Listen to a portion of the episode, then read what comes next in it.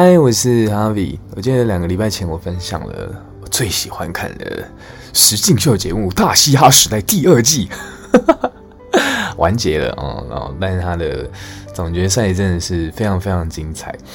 我还记得上礼拜五，然后我跟前同事大概八九个人，我们就聚餐在聊天，然后就有聊到这一档节目。我发现。就很多我的前同事，大家都只有看片段，没有像我一样整集全部追完。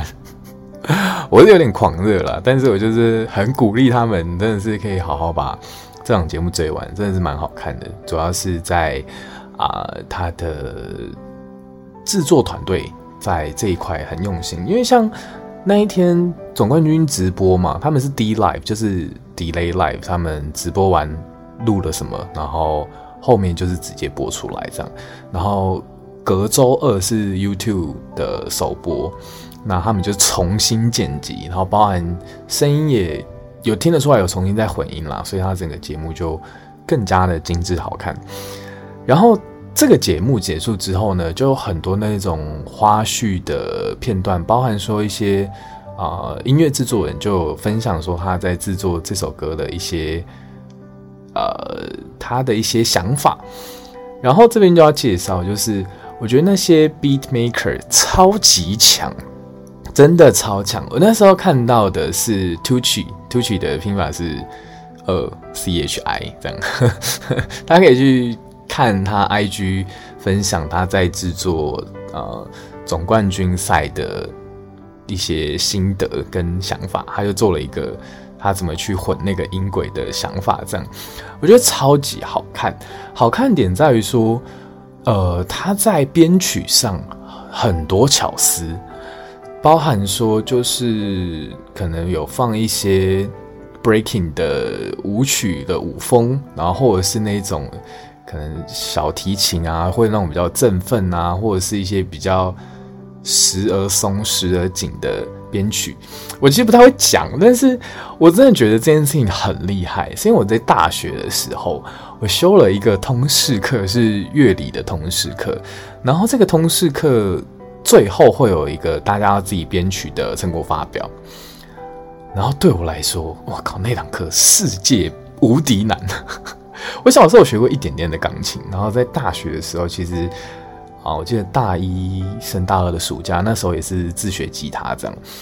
我以为会有一点点音乐的背景会比较好上手，但还是超难。我觉得乐理，我就是那时候很认真想要把它学起来，但是就有点障碍。你知道，你知道会有点学霸的挫折，就是哦，微积分什么数学不是很简单吗？啊，乐理什么的，这隔行如隔山，有点难。然后。我就就修的有点痛苦，这样。但我觉得作曲这件事情相对是开心的，只是那时候在编曲上就很缺乏灵感，所以你真的修完那堂课之后，你就会对那些编曲师感到满满的敬意。我觉得好强。对我来说，如果你给我一个曲。然后我要去写词，去唱出来，相对来说简单一点。但是要从零到一去编曲，然后去创造一首歌，这件事情真的超级难。所以我后来就是看那一支影片的时候，我还是觉得，哇，这真的是你需要很强的音乐底子。然后这也是我觉得很多那种所谓的 hit song 背后的编曲师，其实是真的是，我也觉得很强很厉害这样。那最后呢，再分享一个啊、呃，意外在 YouTube 收获的一个好节目，它叫《新生素影》，然后声的话改成声音的声，然后它是这是奇尔文创吧，就是他们公司去呃，就是设计了一个节目，然后大家是被关在宜兰的民宿里面，然后会分组，然后每一组就要写出一首歌，然后它的。呃，分组的方法就是一个歌手配一个制作人，这样非常好看。